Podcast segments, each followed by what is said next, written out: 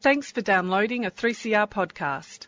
3CR is an independent community radio station based in Melbourne, Australia. We need your financial support to keep going. Go to www.3cr.org.au for more information and to donate online. Now stay tuned for your 3CR podcast. Oh.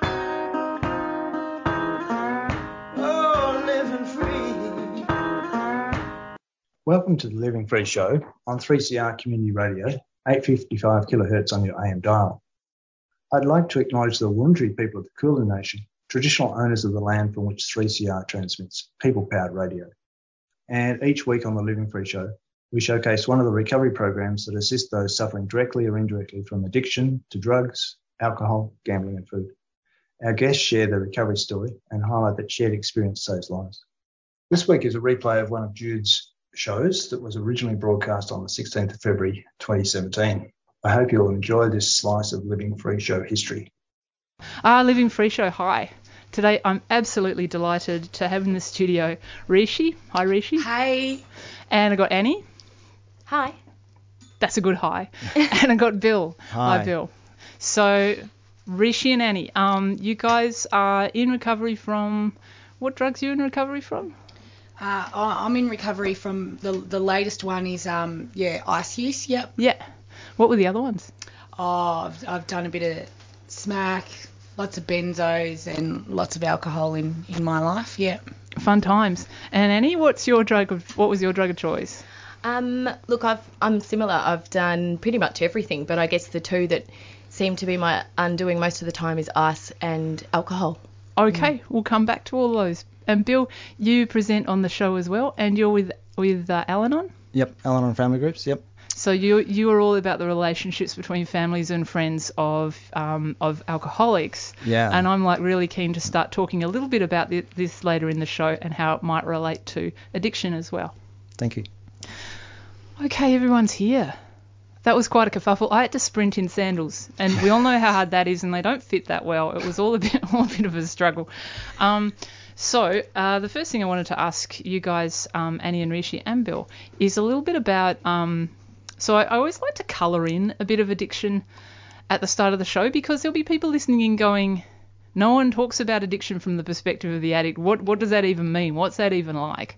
And the other thing is when I was getting clean and sober, I was like, okay, so people who don't drink and drug live on a pink cloud and everything's perfect all the time and they're really boring and they're not like me. So I guess I like to colour that in a bit and give that that whole idea a bit of light and shade. So um Rishi, what what would you say is, is are the big challenges for you in, in keeping clean at the moment?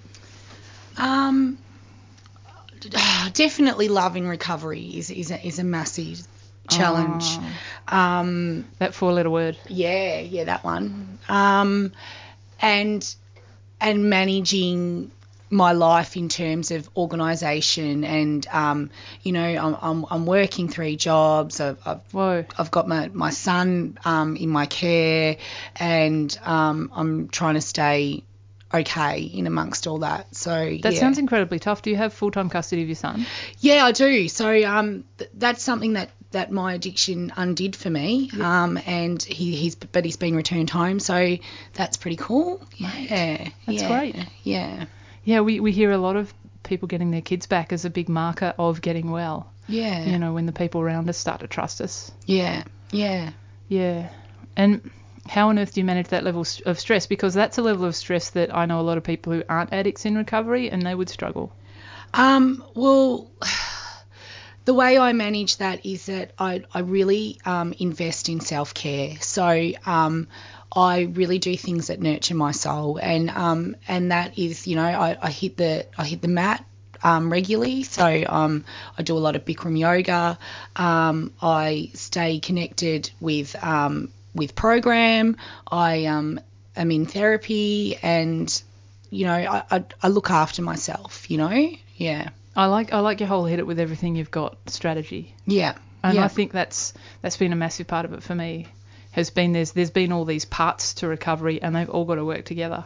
Yeah, totally. And you know, and all of them have to they all have to be working at the same time. And if I sort of drop one of them, that's when I notice that my stress heightens and um and that I'm not okay. And you know, um sort of this week I sort of let someone really toxic back into my life, and and that brought me undone. So in terms of not a relapse or anything, but just Definitely. makes the stress look really, really, really difficult, you know.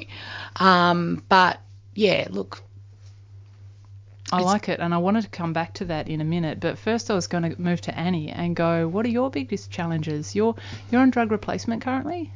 I am, and um, look, I've had several attempts at recovery in the past over many years, and this is the first time I've actually been put on a drug replacement. And um, what's difficult about it is is that I don't really have anyone to speak to about it. Very few.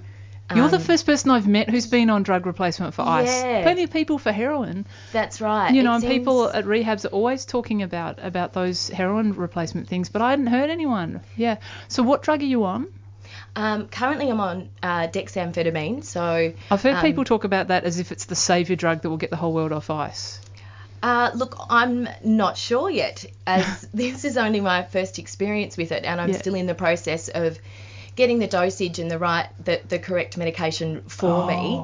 Um, That sounds painful. so I'm not sure whether I can, you know, sort of promote it or or not, but I can Mate, you're the only person we've ever had on the show that's been able to even tell us it exists. So you're you're a step ahead. It was the first I'd heard about it. It was actually a rehab facility, um, Yeah. a psychiatrist at a rehab facility that um, suggested I start using it, and um, Mate, I'm going to go out on a limb and say you're looking really well. that's that's interesting I just want to that. bust a whole lot of. I I reckon you know we're in an audio medium, and I reckon there may be some listeners going out with a p- visual picture of what somebody on drug replacement might be looking like. Right. And I'd just like you to like throw that picture out, put in a bit of shampoo commercial, um, supermodel, and you know. So Oh, thank you, but and um, I guess part of it is going. Yeah, the stereotypes are wrong, but yeah. you're right. You're right. The stereotypes certainly are wrong. Um, but I do feel it's really interesting that you say I look well because I guess that's one of the big downfalls about being on this replacement. I don't feel well physically. Yep. I'm aware that I still have a great deal of amphetamines in my system every day. Yep. So the sheer exhaustion is still there. Are you sleeping? Um, the sleeping is okay because I am I am simply exhausted, but uh, I have vocal tics that I uh, are uncontrollable. Um, I still have that really scattered mind quite often. So it's like all the side effects of amphetamine use are still hanging around, but I also have the benefit of it gives me that little bit more energy to get out of bed and do recovery, to get to whatever it is my program entails. Wow. Okay. I would really like to come back to that as well. To me, this is fascinating, and I've been bouncing around for a fortnight, going, "I've got someone on an ice drug replacement coming in." Yeah, like, yeah. whoa, that's um, that's that's a bit of a new thing, and it's um, I don't know. It's interesting to put things in context and go, well, where where does everything fit? So I was just going to talk to you uh, for a moment, Bill, about so you're in a group that deals with relationships with alcoholics and the family and friends who are all affected by alcoholism when they're not alcoholic themselves. Uh, yeah. So we can be alcoholic yeah, ourselves, but- yeah. Well, yes. I'm gonna say Al-Anon is open to alcoholics and families of alcoholics because it's families and friends, and I'm sure there's an alcoholic as a friend who's an alcoholic. So yeah, it's like that. But um, yeah, my dad was an alcoholic, and growing up in an alcoholic family is not is not the greatest introduction to life that one would look for. But once you understand a bit about alcoholism, how it affects the family, um, and how it messes up all, all our relationships, um, and learning that it's a disease, and it's, it's probably underlain by you know some me- mental illness issues as well. I'm saying alcohol alcoholics typically drink to to make themselves feel better, so they're not feeling great at the start, um, and dealing with people who are you know drunk or abusive um, is you know is pretty terrible for families having to cope with that. And I, I'm just going to replace that and say dealing with people who are on ice and abusive. is- Yeah, is really that's right. Yeah, so families families have a hard time. The addict or the alcoholic has a hard time. The families have a hard time, and trying to bring those two together so that they're not creating more problems for each other I think is is really the, the big issue that I found. Yeah. Ah, yeah, this is really similar to the breakup of icebergs. I've been, you know, looking at the how, how a lot of ice is melting and how when the ice starts melting, it, it melts more quickly because you get icebergs sitting around which all jostle into one another and then they all break one another and create these big cracks and then other bits fall off. And the minute you Yeah. said that about the families and the and the addicts and the alcoholics and the, how the interactions are a huge part of the problem, Yeah. uh, it sort of brought to mind that visual picture. So to ask you the same question, what is hard currently for you? What's your biggest challenge about um, living with uh, with with your stuff? Um, well, I guess, yeah. Uh, coming to Al-Anon, you, you find that you're, you, you have to acknowledge that my, my life was a problem. I was adding to the problems. My dad's drinking was a problem, but it wasn't a problem to him. It was it was more of a problem to me. Okay, what And does so- that mean? Uh, well, he didn't suffer the consequences of his drinking.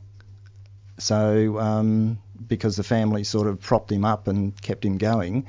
And I think that's the same sort of situation that occurs in other addictions, that the family have this tendency to, to try and save the alcoholic or the, the, um, the drug addict from themselves and enable them to continue drinking. And if you look back on it, you're actually just keeping them in that place for longer, which Okay, is so trying very to prop tragic. up an alcoholic, how's that a problem for you? Uh, well, we continue to get the abuse and the, the behaviour and the bouncing checks and But that's all stuff that's coming at you from the alcoholic. What of living with that behaviour is difficult for you? oh well, I'm gonna say just just growing up, there's there's no trust. Every everybody's uh, there's no honesty. Um, you grow up in a situation where you you can't say anything from the heart because it'll be used against you. Um, and yeah, it's not a very nice situation. And you're always trying to minimise. You know, you don't want to you don't want to be seen as you don't want to be seen really. So you sort of hide a lot. You Mm. try and people please, and so you you just The cloak of invisibility. well, it's, Mm. it's the ism without the, the drinking or the you know, the drugging really. So you, you have the same problem because you're dealing with people who have problems. Yeah. Yeah. Right, well, I'm going to jump to a song and we'll come back and um, break a bit of that apart.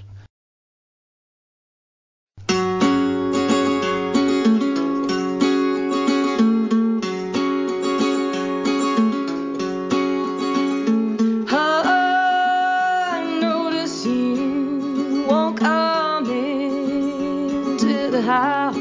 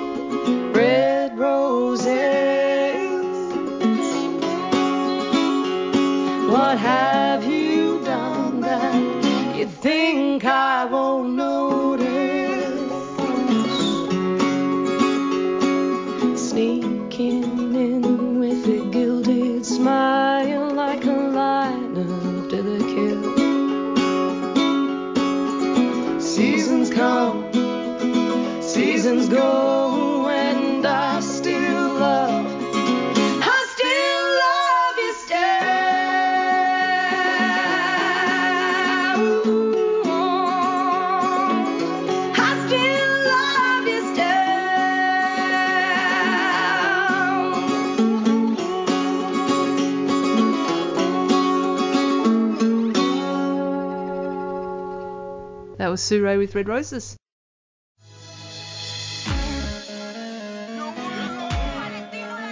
Kufiyas are Palestinian scarves, and they're a symbol of support for justice for the Palestinian people.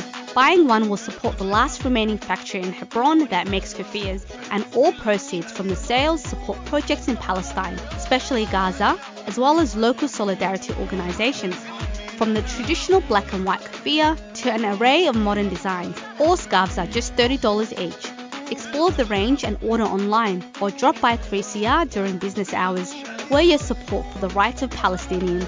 Go to kufiyas.org.au, that's K U F I Y A S.org.au, a 3CR supporter.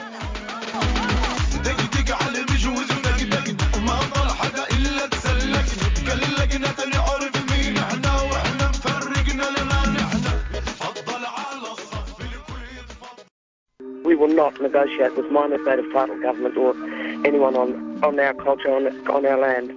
You know, if people say, oh, you're going to finish up with nothing, well, then so be it. But at least our hearts will tell us that we did not sell out our country and our culture and heritage for a few scungy dollars. Subscribe to 3CR so that your dollars support Indigenous voices and the struggle for land justice. For Aboriginal people, the greatest grief of all is seeing the country destroyed. And somewhere along the line, we have to realise that we don't actually have the right to do that. That nothing we've ever done has given us the right to do that. Now, you know where I stand on this because I'm so simple minded. I think we've just got to admit that this is an Aboriginal country. Just do it.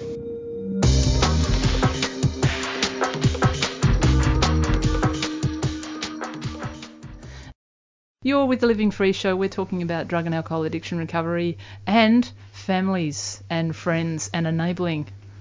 Okay, so I'm just interested because I was going to come back to you, Rishi, because you were talking about love being the biggest problem. And then we were talking to Bill about relationships being really difficult. Mm. And I was a bit like, hmm, I think there's a bit of synergy here. And and also um, when Bill was talking about how families and friends tend to enable addicts and alcoholics and prop us up so we never meet the consequences of our own stuff, um, you guys were both like, mm-hmm.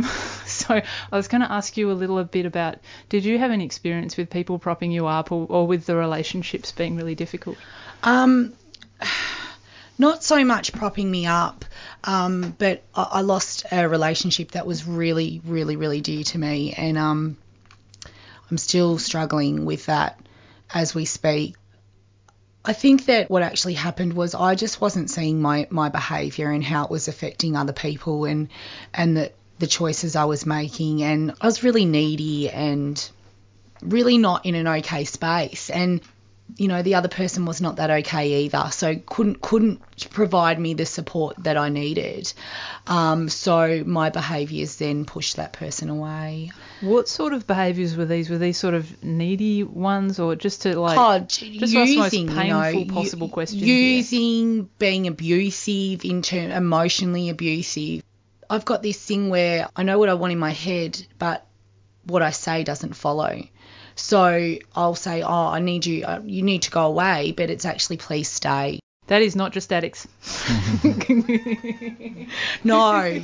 and, you know, and that pushed this person away from me and made things really, really toxic and made things really difficult for them and I and our and our relationship just became extremely toxic and um and then you know I'd, I'd lost them and then I could I could I haven't been able to get that back and and that's Mm. and that's been really difficult and then you know relationships so with- that sort of loss and grief side of love can really Oh yeah, like really unravel you. Yeah, yeah, it Mm. can. You know, it, it um it resulted in in in me um attempting to take my own life and um coming very close to that. So yeah, yeah. Well, there was another question I was going to ask you, which is, which is mental health. So you said you're in therapy, and often when we have mental health problems, like love and closeness and vulnerability, are really tough. Yeah.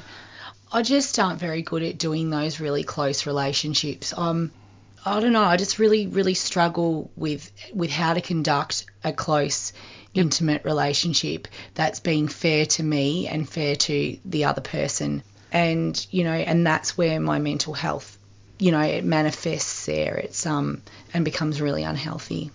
I think also with close relationships, you have less room to, I don't know, to, to breathe. Like for me, when my mental health is bad, I often like to sort of shut myself in a room and I can have bad mental health in that in my bedroom, you know, and I can just express it and I can draw it and things don't have to make sense and the lines don't all have to um, meet up or anything. But if there's somebody else in that room depending on me, I don't like because because with the room thing, I can then go okay when I'm ready, I can leave the room, be, be in a space where I'm I'm, I'm less less likely to damage people and, and, and, get everything together and, and, and wait till I'm in a better space and then do that sort of dose management on relationships with people. Whereas if there's somebody in that room with me, they see all the awful stuff. Yeah. And yeah. it can be really difficult to manage and explain and mm.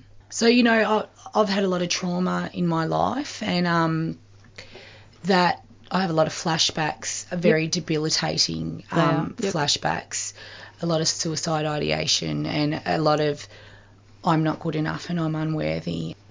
And I think, you know, one of the things I've learned the things you don't like in yourself mm-hmm. are the things that you don't like in other people. Yep. And I think that, you know, um, I would I would pick up on that and and complain about that and, and, and push, you know, other people to really become their best selves and, and forget about me within that, you know? Yeah. Wow. I'm just trying to sort that out in my head.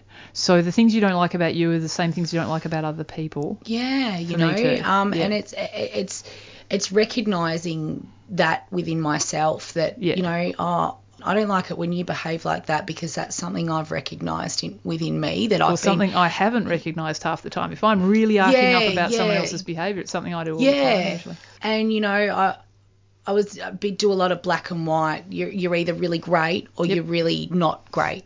None of this in the middle stuff like the you Mm. know, yeah. So and that's hard, you know, um, and a lot of push pull. No, I don't want you near me. Yep. Yes, I do. Yep. But they're not communicating that. Please go away. I'm lonely. Yep. Yeah. Yeah. And I think, um, you know, I love people and I love being around people and um, I'm an extrovert and I'm crazy and I, I try to be funny at everyone's expense, you know.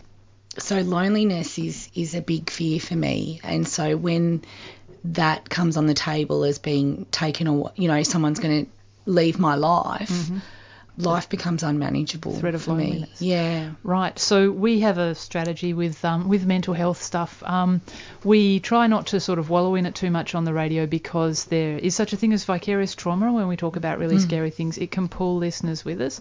So, but we, I mean, if we're talking about drug and alcohol recovery, honestly, we often do need to to bring up that this is part of the problem. And if we pretended it wasn't part of the problem, I think we would be painting a really um, skewed picture. Um, so we do we do mention mental health problems, but we also back that up by saying. Um, so we, we just discussed suicidal ideation and a whole lot of other really icky subjects. And uh, um, so afterwards we do an announcement and say if you're listening and this is a struggle for you, or you suddenly are feeling bad and you weren't feeling bad a minute ago, um, it can be a really good idea to try and pull out of that. Um, and you can ring Lifeline, which is 131114. Um, and there are a whole lot of websites which give a lot of good mental health information as well. Um, so, yeah, so if you're struggling, please don't sit with it.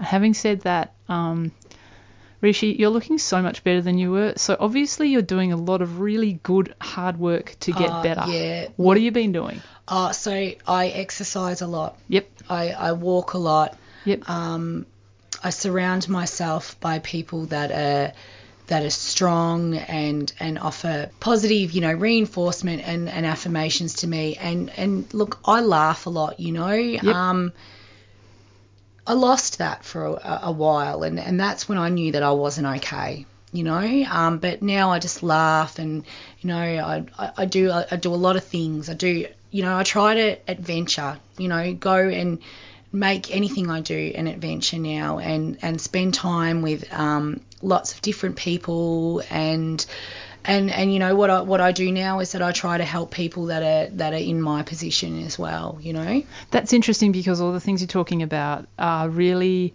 quite challenging, open-hearted things. You're you're talking about getting out and meeting people, and you know going out and doing exercise. And if if you're in that sort of wounded space, like ah, I need to wall myself off from the world, what you're doing is kind of the opposite of that. Yeah, and, and, and that's what I found had to work for me. But I am a people person, so you know, um, being alone and isolated in my room, in my bed, um, was not serving anyone any purpose, you know.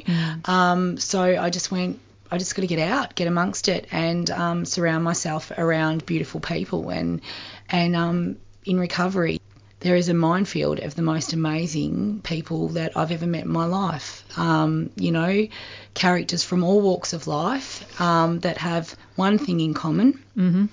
um, which is addictive, you know, behaviours. And um, I've learnt so much about myself and others. And yeah, You also work in a rehab, don't you? yeah, I do. So yeah. you're around a lot of people getting well, or yeah, trying to. yeah, trying to get well and um, and just cheering them on, you know, and and that's what that's what it's about for me, you know, getting wellness and um, and and being the best you you can be, and doing the next right thing.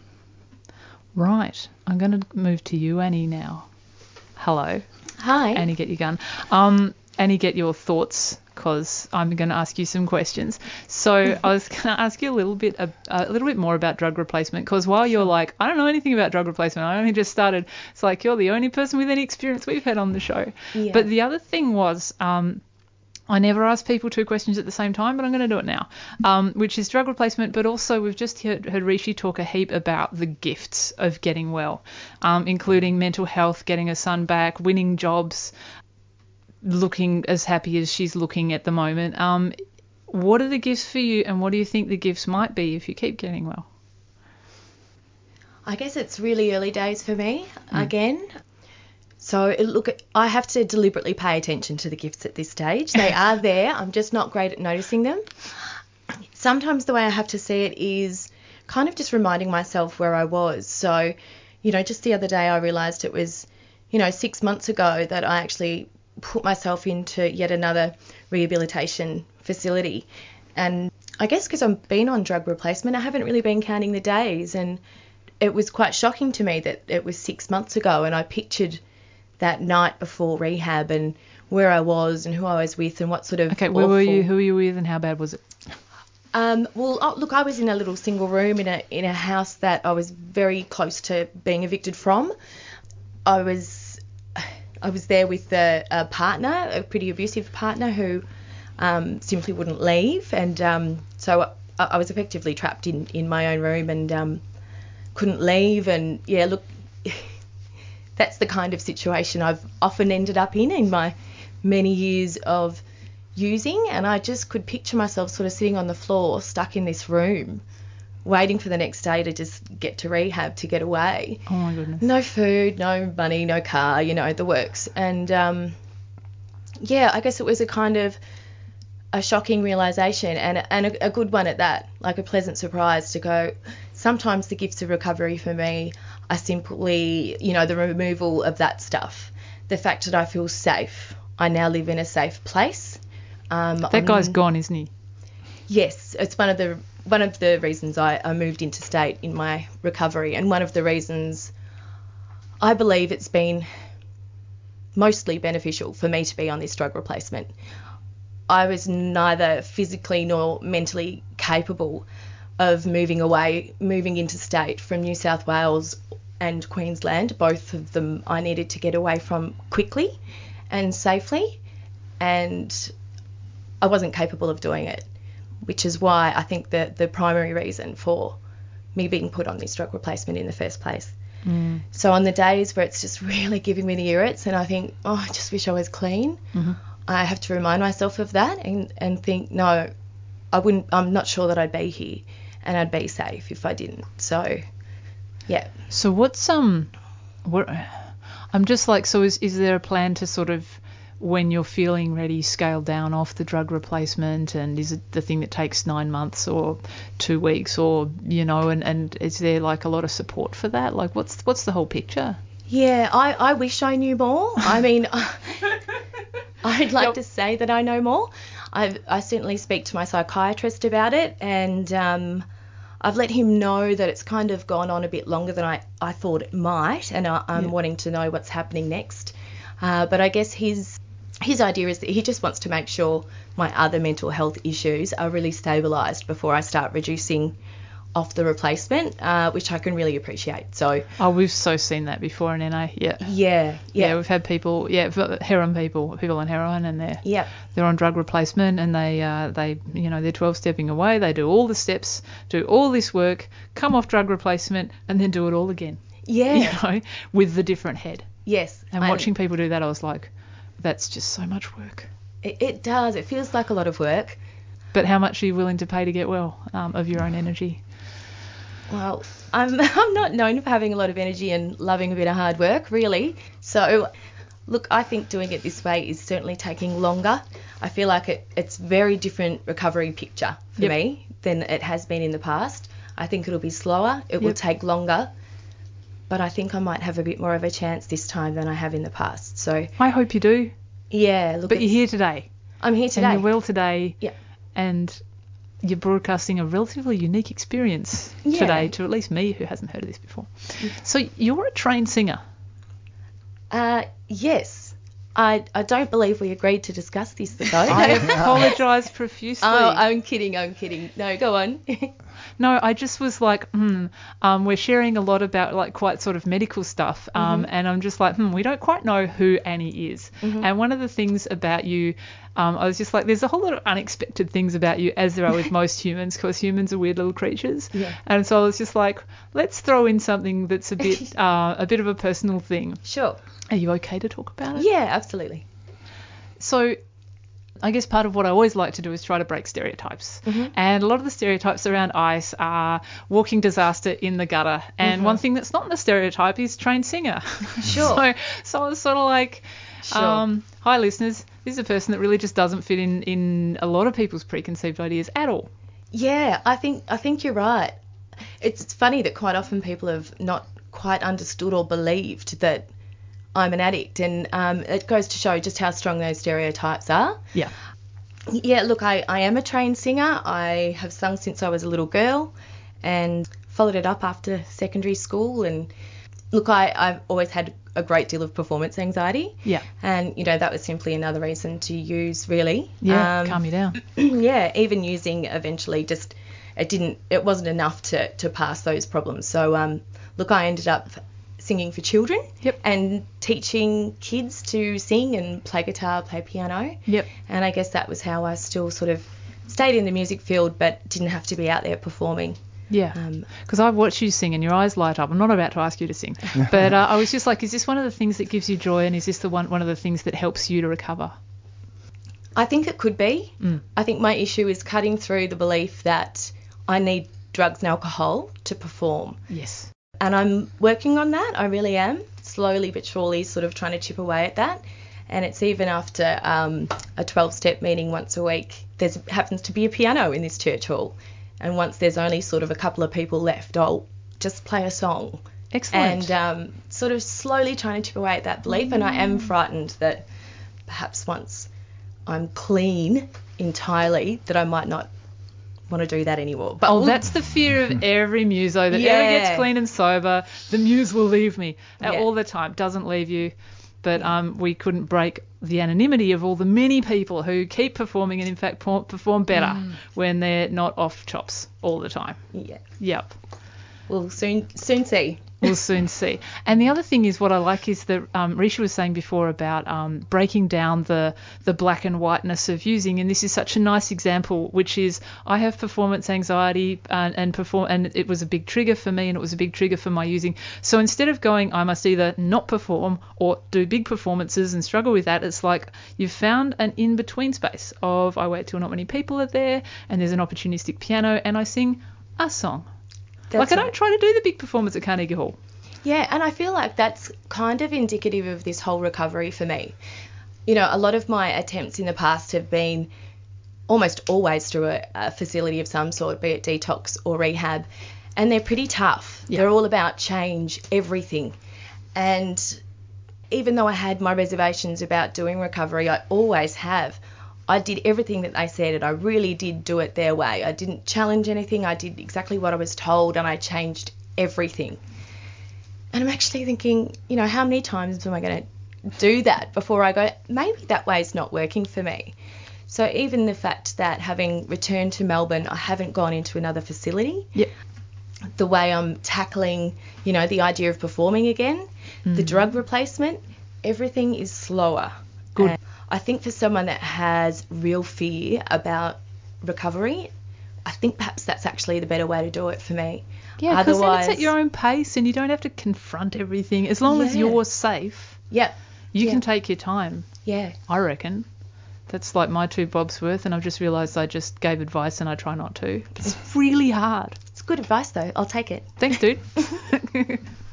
so I was also going to ask you guys a little bit, and I was going to go back to Bill in a minute, but I was going to ask you guys a little bit. Um, so I've been clean and sober for a few years now, and uh, once you have moved away from a certain behaviour, you're often the most judgmental person in the world about other people doing that behaviour.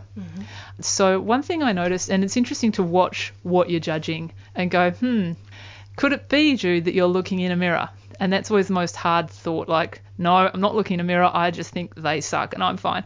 So one thing I did was live in St Kilda for a year and a half, and I always caught the number 96 tram, and there was always someone heroin affected on the tram, and they were always having a massive. There were probably many people, many of whom weren't doing this behaviour, but there was always someone having a big old drama on the tram, whether they were screaming into their phone or calling their calling their partner or whatnot in loud volume, or whether they were trying to sell you some stolen stuff. There was just always one, right? And I would sit there going, why is there always drama? And then, yeah, eventually I saw myself doing it and went, You remember when you were drinking and you used to be the bearer of drama? And you go around to your mate's place and they'd be like, Hey, I love you coming around because, you know, I'm a mum and I'm home all the time. And you bring all this drama, it's all these insoluble problems, and you talk on and on about how everything doesn't work and everything's lined up against you and nothing's ever going to happen. So it's just going to get you guys' opinion. Like, was there a lot of drama for you? And like what's what is with addicts and drama and alcoholics and drama like because i was a one person drama manufacturing sort of factory I'm with you, Jude. I'm one of them. i know you are uh, look, drama drama does still surround my life. Um, you know, um, I, I attract drama. That's the hard one to break. i've created you know? some pretty hardcore drama while clean and sober the Yeah. drugs and alcohol were just Yeah. an excuse really Yeah. I guess for me, what I'm doing is um, I'm really working on me, and it's it's about taking one step and one challenge at a time. You know, like for me, i'm like loving that you're giving me the least dramatic possible answer you know, like, like- I really, you know what? I stop and I try and think about what I want to say now. I try not to get really heightened and really crazy, but you know, I, I guess the the drama manifests for me in, in you know I'm really manic. I'm really either really crazy or really down, or there's again Yep. not a lot of middle ground. I try and just have fun when I'm in that manic stage, you know, and just laugh and be silly. And I find so that So you don't have a drama about being in a in a heightened state i like it I try not to. Yeah. I, I do at times, um, you know, but when I do that, I try and ground myself, and that will be a phone call. So I, I had a drama yesterday, uh, and, and I and I broke down and I cried and I had an anxiety attack. I rang my sister, and she just said, "Get yourself somewhere where you need to go, and go and do some yoga and and drink some water." You know, just wow just some of the the, Bang, bang, the bang. simple things, Sorted. you know. and how long did it take to come out of that 15 minutes, you know, uh, it's a it's a lot quicker. yeah And I guess for me now, I do not let the drama that I have in my life allow me to think that the option for that is to use. yeah Yeah? Using is never going to be a good option because using heightens all that so much more, you know. I do a lot of consequential thinking, you know. If I do this, what could happen? You know and and I think that I didn't do that when I was using I'm I'm a really impulsive person you know and and I really struggle because I don't I used to go out to the shop to get a Snickers bar and then I'd come back three days later. yeah mm-hmm. yeah crazy stuff you I do that when I'm not drunk. yeah crazy so I just don't you know I don't think before I speak at times so I'm really I'm trying to slow that side of me down and, and, and try and do that. And I get it wrong. I've got it wrong in the last couple of days. I, I go off on a tangent and I, and I lose myself in that. But yeah, look, I'm, I'm just trying to do what I can to to not be insanely crazy 24/7. I really like that. That's the best answer. That's a much better answer than I could have ever hoped for. Thank you. Right, well, I'm going to jump to a song and we'll come back and um, break a bit of that apart. Not be here. She may disappear in a little while.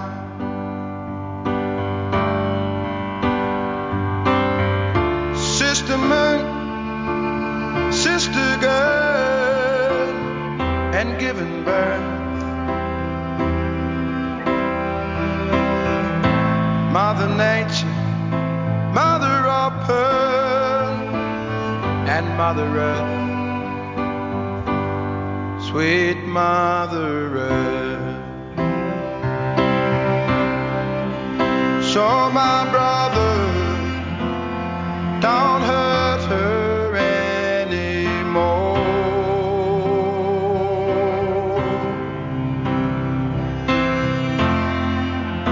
She's got her Lord, and you've got yours.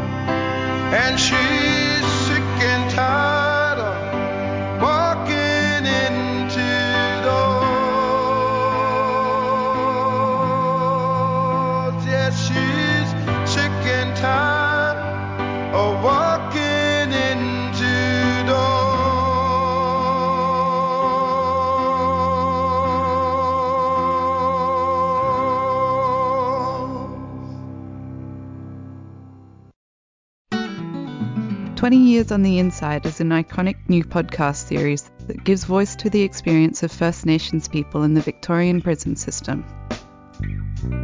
20 years on the inside. I'm Vicki Roach. And I'm Kutcha Edwards. This series reflects on 20 years of listening to our mobs on the inside as part of the Beyond the Bars prison broadcasts. 20 Years on the Inside is essential listening for anyone looking to educate themselves about the realities of life on the inside and the need to end Aboriginal and Torres Strait Islander incarceration. Well, a lot of the boys mentioned about being in jail. What you do really isn't who you are. You know, it's how you love your family. It's how you care about your cousins. And it's how you care about your people. That's what that's what this is about for me. Catch the podcast via the 3CR website or on your favourite podcast app, or listen live each Monday at midday.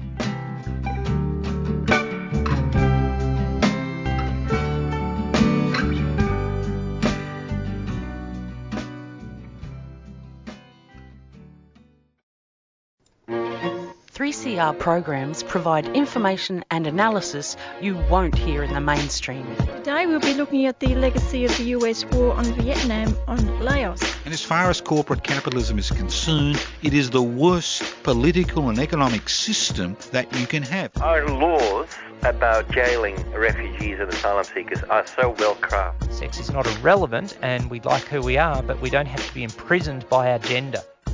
Become a subscriber today. Call us on 9419 8377 or visit 3cr.org.au. 3CR, the voice of dissent. You're with the Living Free Show. We're talking about drug and alcohol addiction recovery and families and friends and enabling. Ooh.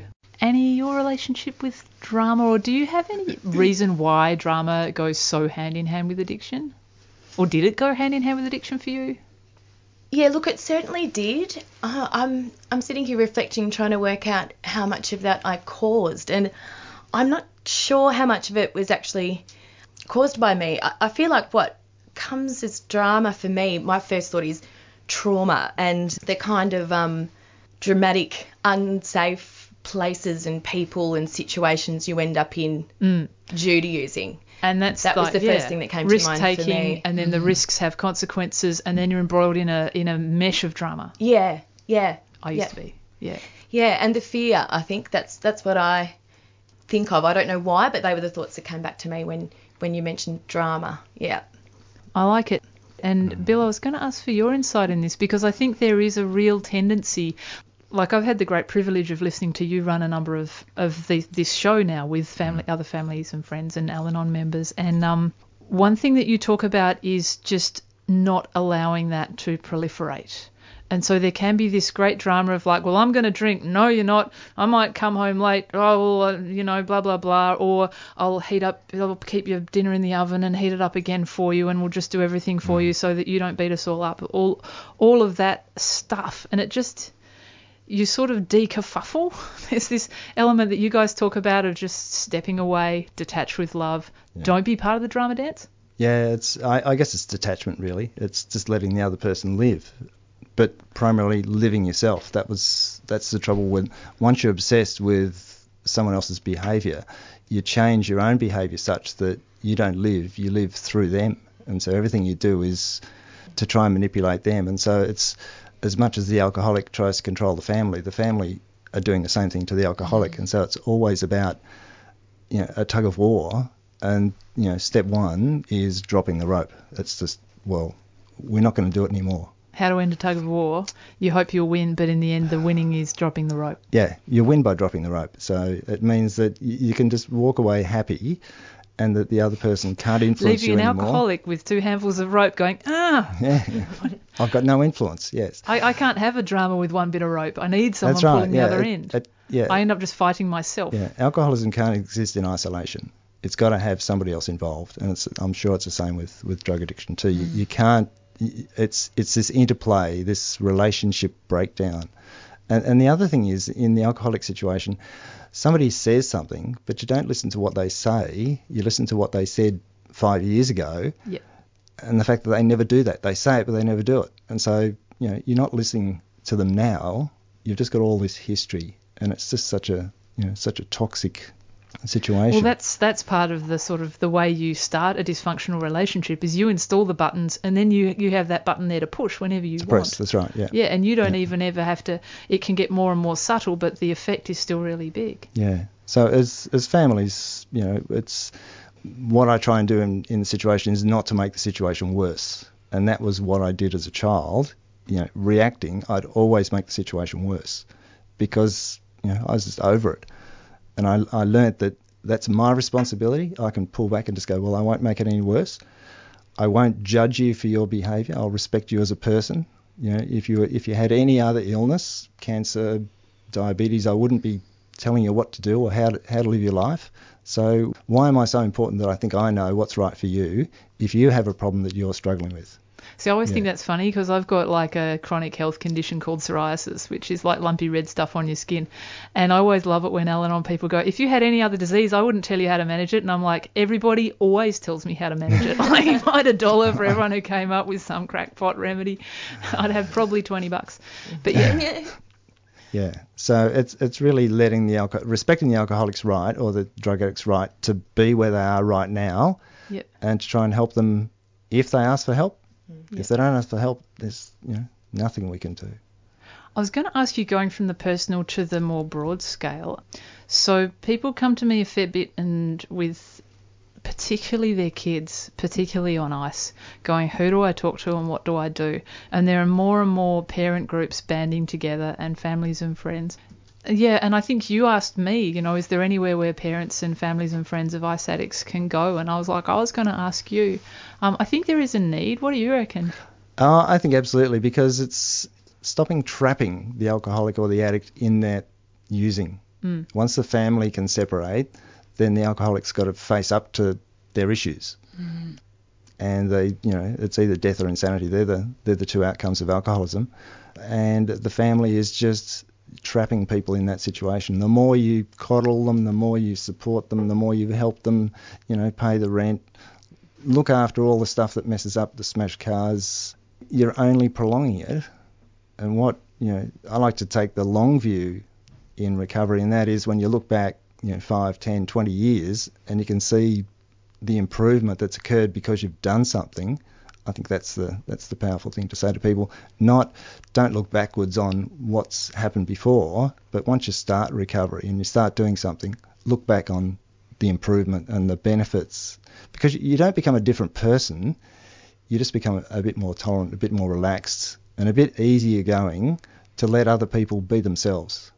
And as we can see, you know, everybody's different, everybody's unique, and everybody can have a life if they want it. But we can't force them to. We can't Yeah. force them to do that. But it, it can happen. Yeah. Risha, I was just going to ask you, has your relationship with your family improved? I mean, I know you got your son back, so obviously. Yeah, that's- look, um, my um family sort of just had to just walk away. Yeah. Yeah, because I had to do it for myself, you know. Um, so I, I did the whole. I'll, I'll, I'll get, I'll get clean for my son. I'll get clean for my partner. No, no, no, no, that doesn't work. You got to get clean for you, you know, and you got to start being accountable for your behaviours and and the things that you've done. And, and and I still do it. I still fall into it, and it, it's taken me a long time. But really, stop that. It's your fault. I'm doing this. So if you hadn't have done this, I wouldn't be doing this. You know, it was my choice to have a relapse. I, I made that choice, and um, now I need to make the choice to get back up again. You know, and dust myself off. Today you're doing so well. Yeah, I am, and I'm I'm I'm really proud of my journey and, and how far I've come. Yeah. You know, I I look forward to each day in recovery. You know, yeah. How long have you been clean? No, I- I'm not going to disclose how long how long that is, but um, not that long. Because that's- I suppose I've I've battled with um addiction on and off for 20 years. You know, since I was 15, and um, I finally feel like I've got it.